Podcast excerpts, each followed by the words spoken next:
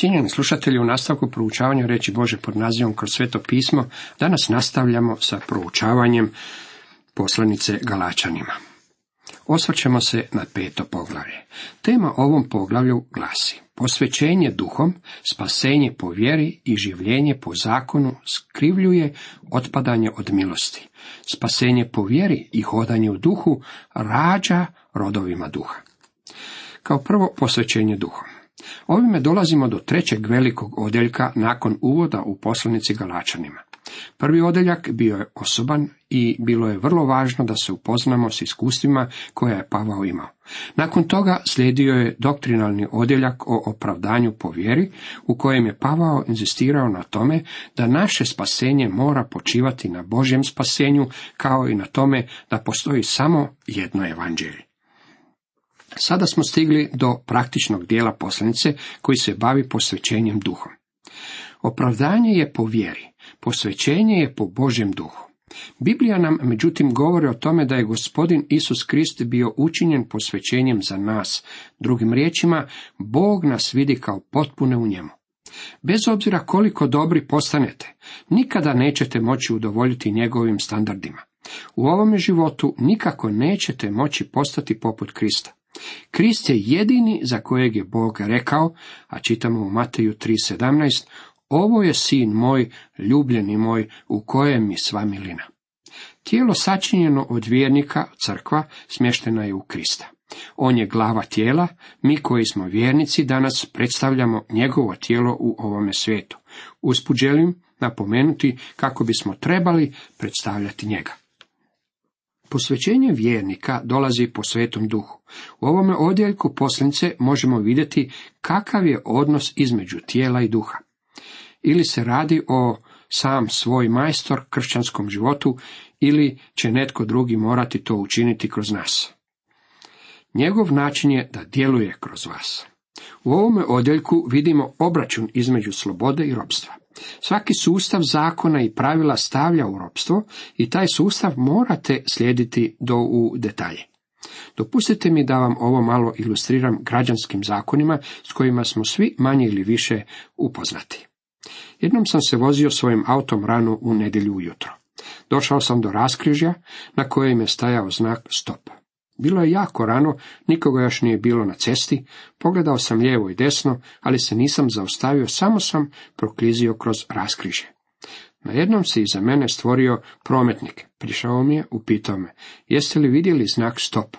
Odgovorio sam mu, vidio sam ga, ali nisam vidio vas. Nastavio je, znate li koje je značenje tog znaka? U nastavku mi je dao početnu povuku iz zakona. Rekao mi je, stop znači stop. Ja sam to naravno već znao. Problem je bio u tome što nisam poštivao to pravilo. Vjerujte mi, zakon vas stavlja u ropstvo. A ako želite voziti automobil, bilo bi vam bolje da poštujete zakone, jer mnogi ljudi prolaze kroz znakove stop bez zaustavljanja i uzrokuju nezgode. Stop znači stop. Složio sam se s njime u svemu, osim u jednoj stvari. Mislio sam da ne zaslužujem kaznu. Raspravljao sam s njim o tome. Bio je uistinu ljubazan prema meni, shvatio je što sam želio reći. Na koncu mi je rekao, u redu, znam da nema nikoga na cesti ovako rano u nedjelju ujutro, ali od danas se morate zaustavljati kod znaka stop. Može, uvjerio sam ga da ću se zaustavljati kod tog znaka. Sve od tada, makar je i rano nedeljno jutro, zaustavljam se kod tog znaka, kao i svaki put gdje dođem do znaka stop. To je legalizam. To je jedna ilustracija legalizma koju ćemo svi razumjeti. Ako smo spašeni po vjeri i živimo po zakonu, to uzrokuje otpadanje od milosti. Pavao započinje spominjanjem slobode koju imamo u Kristu. Tema o kojoj govori u prvih 15 stihova je spasenje po vjeri i življenje po zakonu, skrivljuje otpadanje od milosti. To je ono što se podrazumijeva pod otpadanjem od milosti. Spašeni ste po vjeri, a zatim padate na nivo zakona kako biste na njemu živjeli. Vidjet ćemo ilustraciju toga kad krenemo u taj odjeljak u poslanici. U prvom redku petog poglavlja čitamo. Za slobodu nas Krist oslobodi. Držite se dakle i ne dajte se ponovno u jaram robstva. Pavao ne govori samo o tome kako smo spašeni po vjeri, a ne po zakonu, već da zakon ne može biti pravilo življenja za jednog vjernika. Uopće ne smijemo živjeti po zakonu. Načela zakona nisu pravilo za kršćanski život. Pavao nam govori da s obzirom na činjenicu da smo spašeni po milosti, moramo na takav način i nastaviti svoje življenje. Milost nas opskrbljuje prebivanjem i punjenjem svetim duhom kako bismo bili osposobljeni za život na višem nivou od onog kojeg zahtjeva zakon. Sve to je naše kad se pouzdamo u Krista kao svog osobnog spastelja. U Kristu primamo sve, spasenje i posvećenje. Nemojte mi govoriti kako mi je potreban drugi blagoslov. Kad sam došao Kristu, primio sam sve što mi je bilo potrebno. Pavao mi govori kako sam blagoslovljen svakim duhovnim blagoslovom u Kristu Isusu.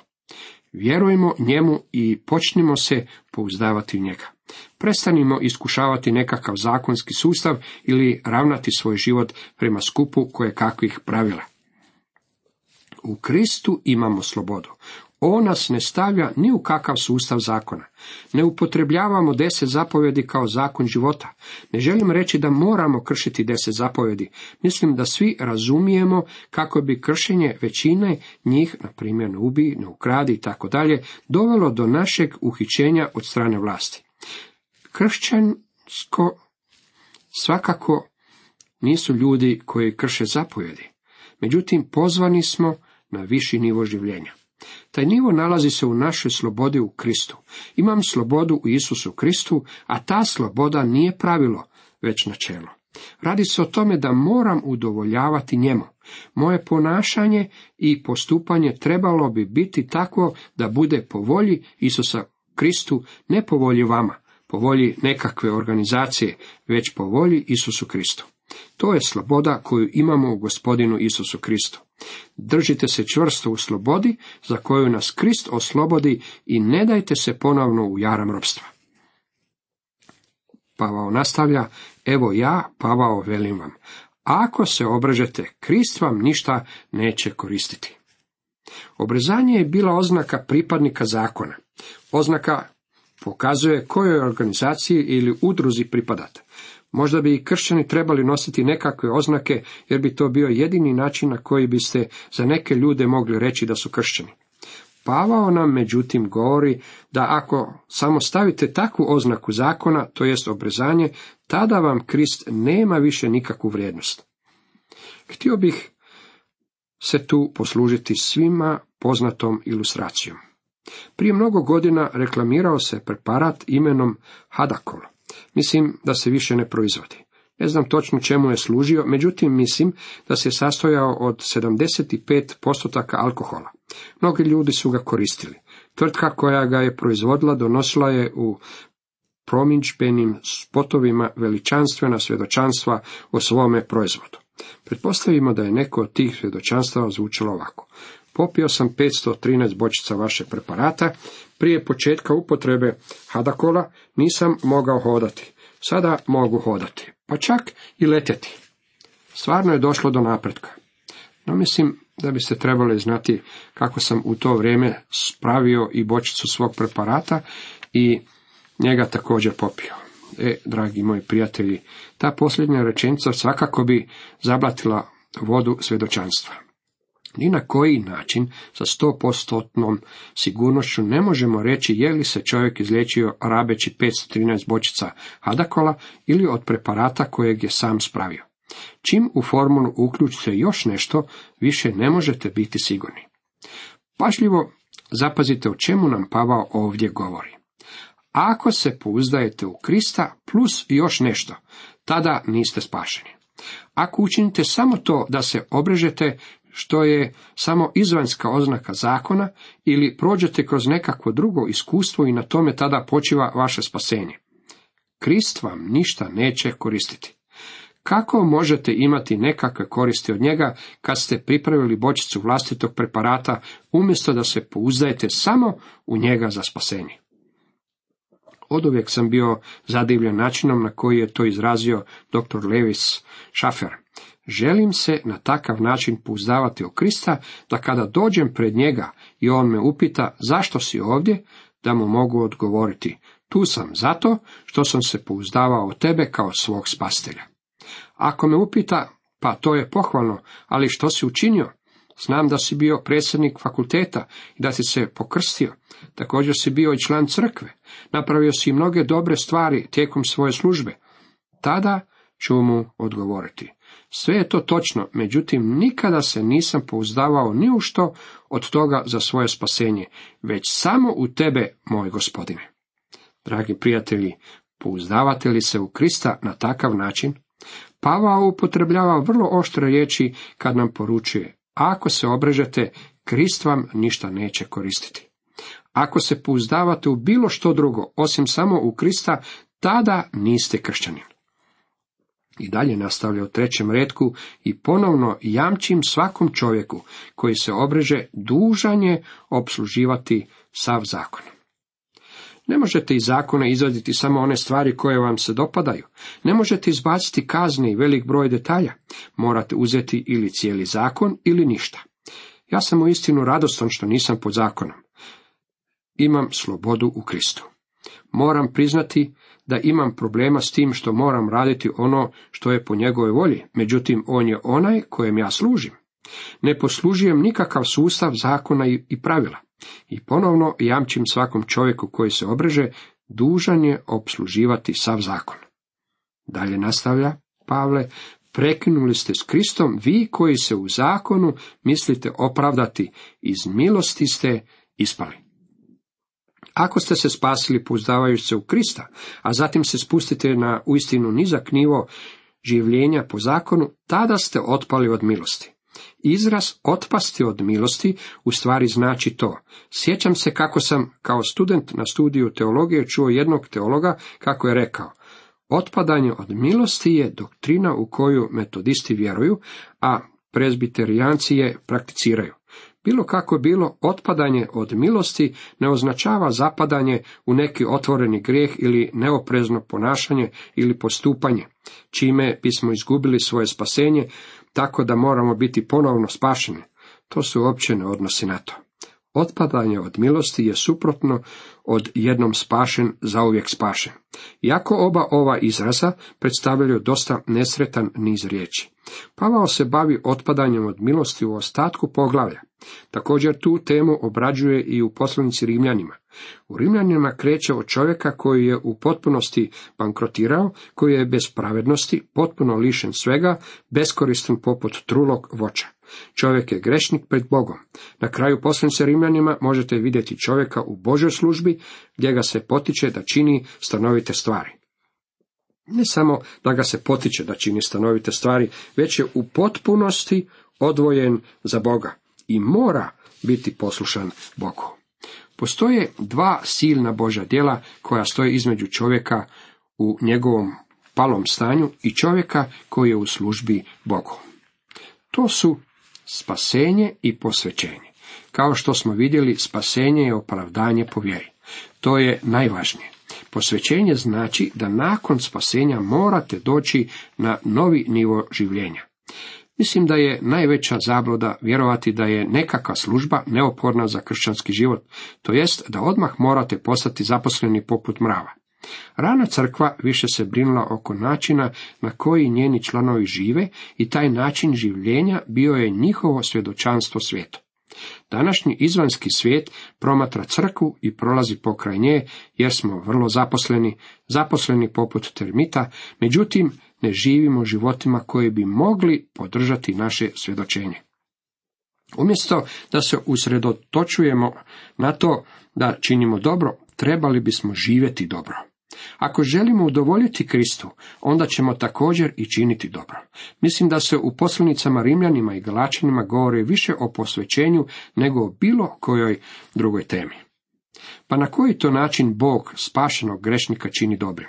Daje mu novu narav. On tada mora držati zakon. O ne. I naglašavam ne. To ne znači da mora zbog toga kršiti zakon, već je stvar u tome da su kršćani pozvani živjeti na višem nivou. U staro čovjekovoj naravi nema ničeg dobrog. Pavao je to shvatio, a također je iz vlastitog iskustva shvatio da u novoj naravi nema nikakve sile. O spasenju Pavao je rekao, doista znam da dobro ne prebiva u meni, to jest u mojem tijelu, a još je shvatio, uistinu htjeti mi ide, ali ne i činiti dobro, Rimljanima sedam. Kao spašen čovjek Pavao viče, jadan li sam ja čovjek, tko će me istrgnuti iz ovoga tijela smrtonosnoga, Rimljanima 7.24. Nije se bojao da će izgubiti spasenje, ali je bio poraženi kršćanin. Bog nam daje novo načelo. U ovome poglavlju vidjet ćemo kako je to novo načelo rod duha. Živjeti kršćanski život na takav način nekim je kršćanima tako udaljen koncept kao i življenje na mjesecu. Uopće ne očekuju živjeti ondje. Možda nikada nisu niti čuli za tu mogućnost. Dragi prijatelji, to je život kakvim on želi da živimo po vjeri. Spašeni smo po milosti, moramo i živjeti po milosti. Jer mi po duhu iz vjere očekujemo pravednost, nadu svoju. Pravednost, nadu je jedino mjesto u poslanici na kojem se govori proročki. To je uistinu značajno s obzirom na to da Pavao u svakoj svojoj poslanici ima nešto za reći o uzdignuću crkve ili o Kristovom povratku na zemlju kako bi ustanovio svoje kraljevstvo. Međutim, tu u poslanici Galačanima ima za reći samo iz vjere očekujemo pravednost, nadu svoju. A ta nada, pravednost, jest gospodin Isus Krist. Jedina nada je blagoslovljena nada, a Krist je za nas učinjen pravednošću. Kao što sam to već isticao, poslanica Galačanima bila je od izuzetne važnosti Martinu Luteru i drugim reformatorima. To je jedan od razloga, uvjeren sam, što provode tako malo vremena u proročanstvima. Sve škole proročanstva, premilenijalisti, amilenijalisti i postmilenijalisti navodili su pisanja Martina Lutera i ostalih reformatora u svezi s proročanstvima. Mišljenja sam međutim kako nije bilo razvoja proročanstva dalje od onoga što je napisala rana crkva sve do 20. stoljeća. U 20. stoljeću uslijedio je veliki razvoj proročanstava.